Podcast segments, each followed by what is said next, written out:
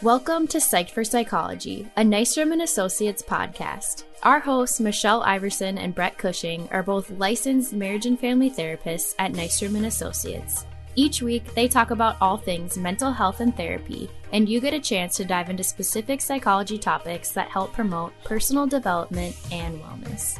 And now, here are your hosts, Michelle and Brett. Hello, everybody. Welcome back to another episode of Psyched for Psychology. Today, in the recording studio, it is me, Michelle. I'm on my own today. Uh, Brett is on vacation this week. Uh, but we are still bringing you our weekly episode. And so let's wish Brett really good on his wonderful vacation. And he will be back in the recording studio next week.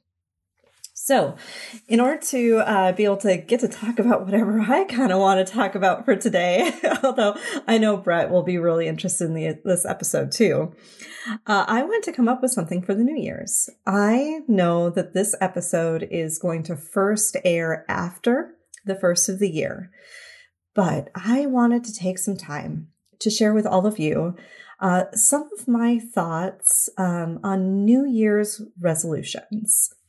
In particular, this is from the perspective of a therapist. And in particular, uh, my background in working um, with a lot of clients struggling with eating disorders and also struggles with not having a great relationship with food, eating, even exercise in general.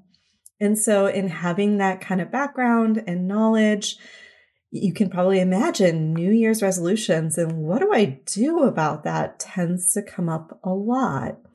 And I like to talk with clients about encouraging everyone, really, uh, not just clients, but everyone to come up with your anti New Year's resolutions instead.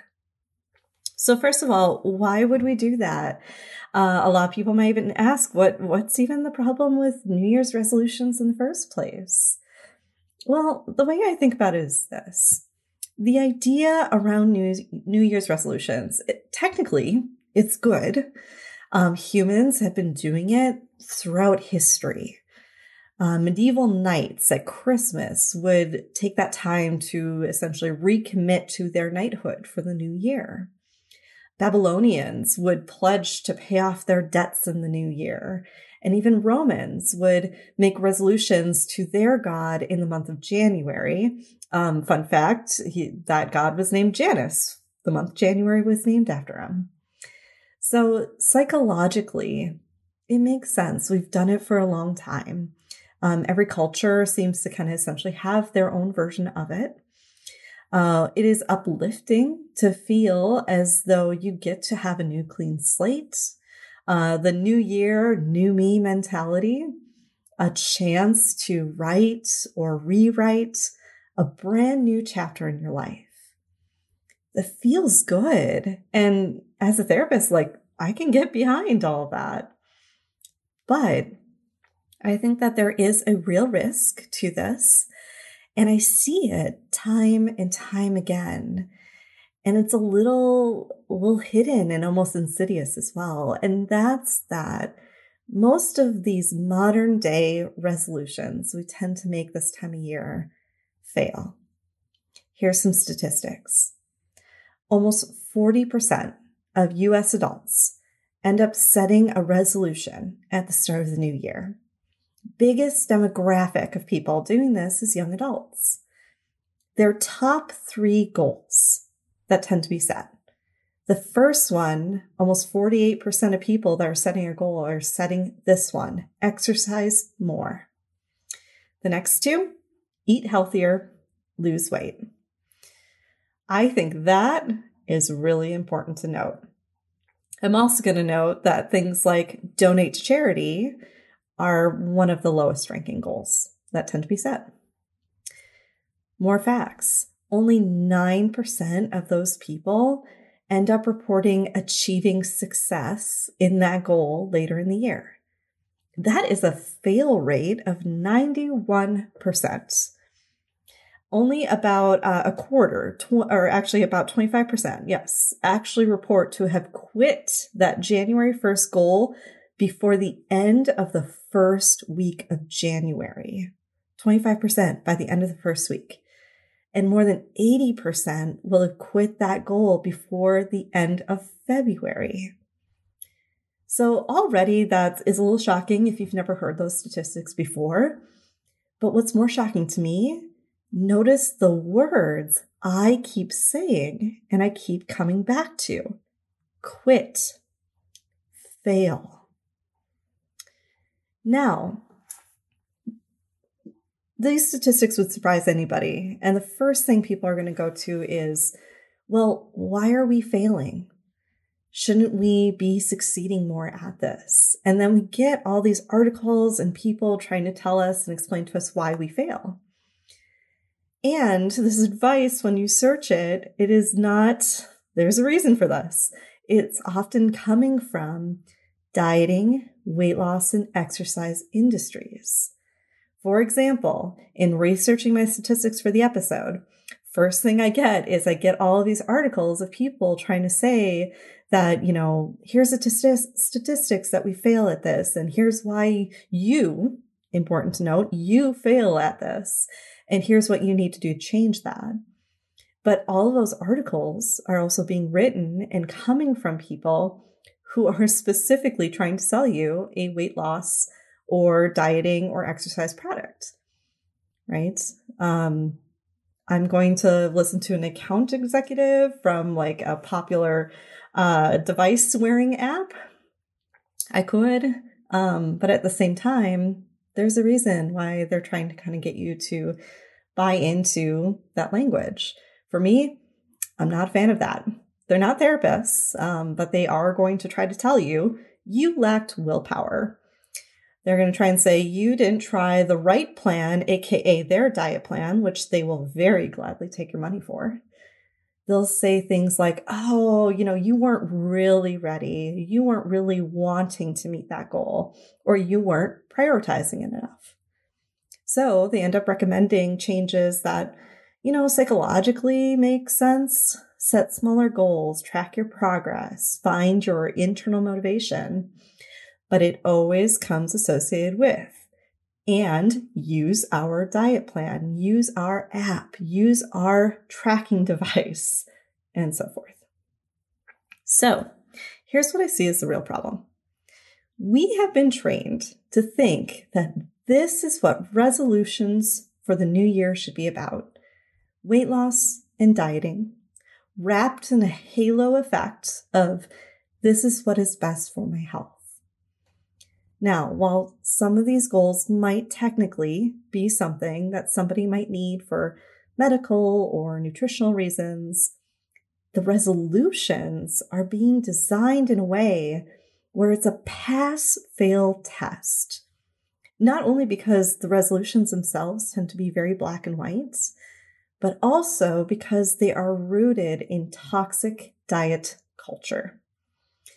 Now, if you're new listening to our podcast and you are curious about what I mean by toxic diet culture, please feel free to reference our previous episode, um, one that I did on talking about toxic diet culture, its relation to eating disorders. Please feel free to check out. Um, we will go into more, much more detail on that in that episode. So we want to think about how now we're going back to talking about doc- diet toxic diet culture, how that is um, rooted, related now to our resolutions. Also, that idea of, again, pass, fail. Again, those words I was using quit, fail. I kind of cringe every single time I use a word. And here's why I cringe. In cognitive behavioral therapy, we talk about something called cognitive distortions. These are unhelpful thoughts uh, that pretty much everybody experiences at one point or another. They're negative thoughts. Sometimes they're even irrational thoughts. They don't make sense.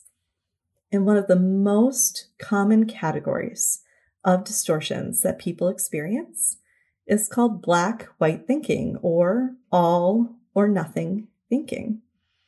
This is where you think in absolutes. You use the words or you think the words always, never, every.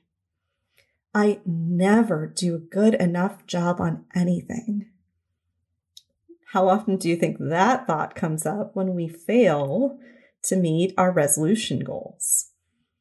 It also happens when we're really struggling with perfectionism thoughts, which is another podcast episode that we also did on, and the dangers in pursuing perfection.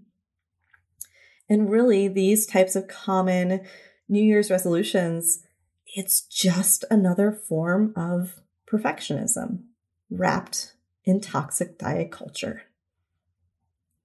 So, going back to you will hear advice that you didn't meet that goal because you set it too high. You didn't take baby steps. You shouldn't set a goal of running a marathon this year. Instead, you should just set a baby step to just, you know, just run half a mile a day. But what if you hate running? What if you might you have an obsessive and maybe even an unhealthy mindset towards exercise in general? What if you were only wanting to run a marathon because you felt like it's what you quote should do in order to meet any sort of perfectionism or diet culture standards. That is not good for us. And I also want to take a moment too to just kind of clarify one point. I don't want anyone to walk away from this episode thinking that this means that setting goals throughout the year around my health and well being is automatically a bad thing. But I need to note that unfortunately, just the, the terms health, healthy, wellness, even the term anti diets have all been taken, used, and distorted by proponents of the diet industry. We've kind of reached a point where it can be really, really hard to know whether something truly is what I might need for my own individual medical health and well being, or potentially diet culture rules, or even disordered behaviors and thoughts around food, eating, and exercise that can put us at a potential risk for an eating disorder. I'm a therapist that works in this field and works with this background. I'm not a registered dietitian. I'm not a medical doctor. So I like to refer very often, and you will hear this in the previous podcast episode too, on toxic diet culture. Um, there's an author, Christy Harrison. She is a registered dietitian. She wrote a wonderful book that I will recommend. I recommended it last time. I'm going to recommend it again called Anti Diet. And she describes why she is an anti diet dietitian. and she likes to discuss that, you know, when she's talking with clients about food and eating, she, she discusses that it's medical nutrition therapy that she does. Uh, she uses a program called the HAES program. It's called Health at Every Size, H A E S as that these are options for helping somebody with their nutrition because they have a medical condition that might need to be managed, but there's no diet culture that is a part of that and it does not belong there. And that that any kind of diet culture goal or even the work that she might do as a dietitian, that should not be a New Year's resolution. So, if we are working on a resolution or even goals throughout the year, how would we know if our goal might be rooted in toxic diet culture? Again, I'm going to refer to Christy on this one because she's got some really, really great points. Things to think about about your goal and whether it might be set for the wrong reason because of diet culture. And she says it'd be things like this. If you have a goal that ultimately worships thinness, and equates being thin to health and moral virtue. I'm a good person if I'm thin. It means that you would spend your whole life thinking you're irreparably broken just because you don't look like an impossibly thin ideal. if your goal promotes weight loss as a means of attaining a higher status, which is just going to make you feel compelled to spend so much time, energy, and money trying to shrink your body, even though research is very clear that almost no one can sustain intentional weight loss for more than a few years. If your goal demonizes certain foods while elevating others, it would cause you to be forced to be hyper vigilant about your eating, ashamed of the food choices that you make, and distracted from things that are important, like your pleasure, your purpose, and your power.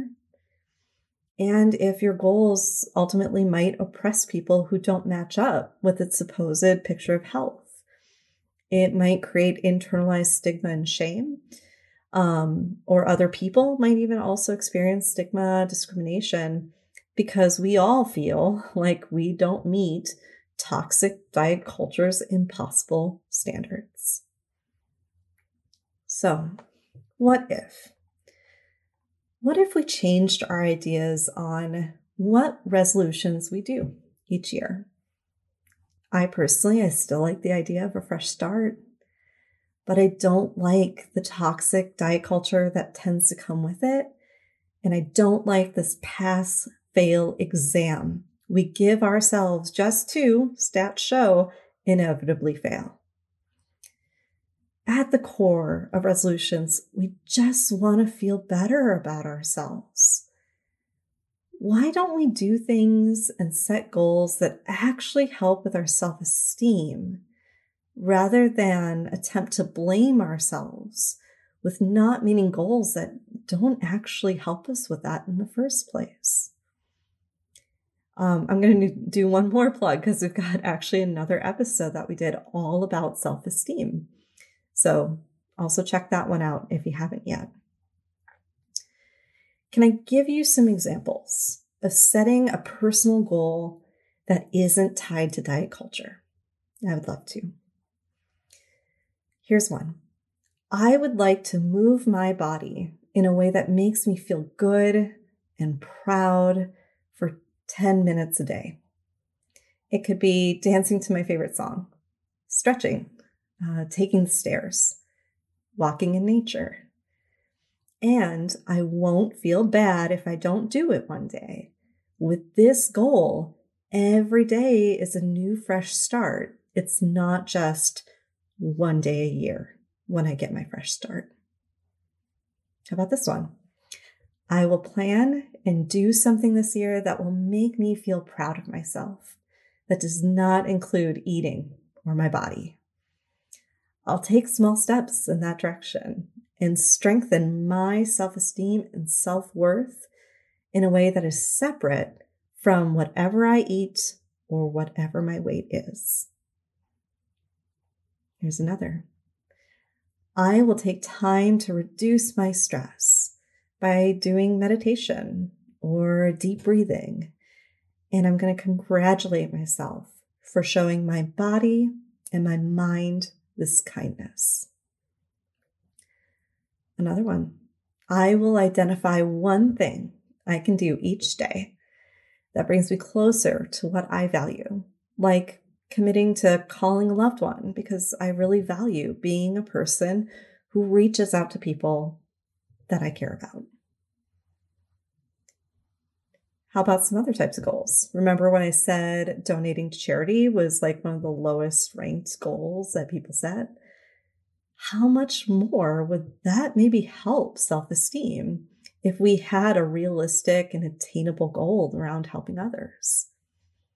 What if we had goals, resolutions, such as doing a small act of kindness towards another person each and every day? And again, allowing yourself grace, compassion, if you didn't quite meet that that day, but knowing you didn't fail at the goal either, this is where we're challenging the all or nothing thinking. You did not fail at that goal because you did spread joy and positivity to others on the days you were able to do it. How about what if I'm struggling with depression? And being able to do that for others is maybe more than what I feel like I can do in terms of my capacity. That's okay too. If you still wanted to set a goal and set a resolution, why not setting ones on taking care of myself? It could even be things like just working on taking my medication every day. And again, compassion, kindness to myself, even if I forget. Or even to do one thing, one small step, like making and attending one therapy appointment. I see all of these as being these anti New Year's resolutions because there is no pass fail. This is not an exam. And you are helping yourself or helping others without the need for diet culture. This particular episode is going to air on January 3rd. And I want you to know that you have my permission to not only forgive yourself, but feel free to not care if you already broke a resolution, in particular, if it was a diet culture resolution. I say, let's break more of them. And I will work to help all of you with that as well too. And that will be my New Year's resolution to you all. Thank you so much for listening and joining us today. Uh, Brett will be in next week. We hope that you all had wonderful holidays, uh, no matter how you spent them. And we thank you so much for listening and joining us as we all go into a brand new year. Happy 2023, everyone. We will talk with you soon. Thank you as always for listening, and please be sure to leave us a review. While this podcast can't be a replacement for therapy, we hope you enjoyed our discussion today and join us again next time. Nystrom and Associates is always available to those who are struggling. If you find yourself in need of support and help, please check us out at nystromcounseling.com.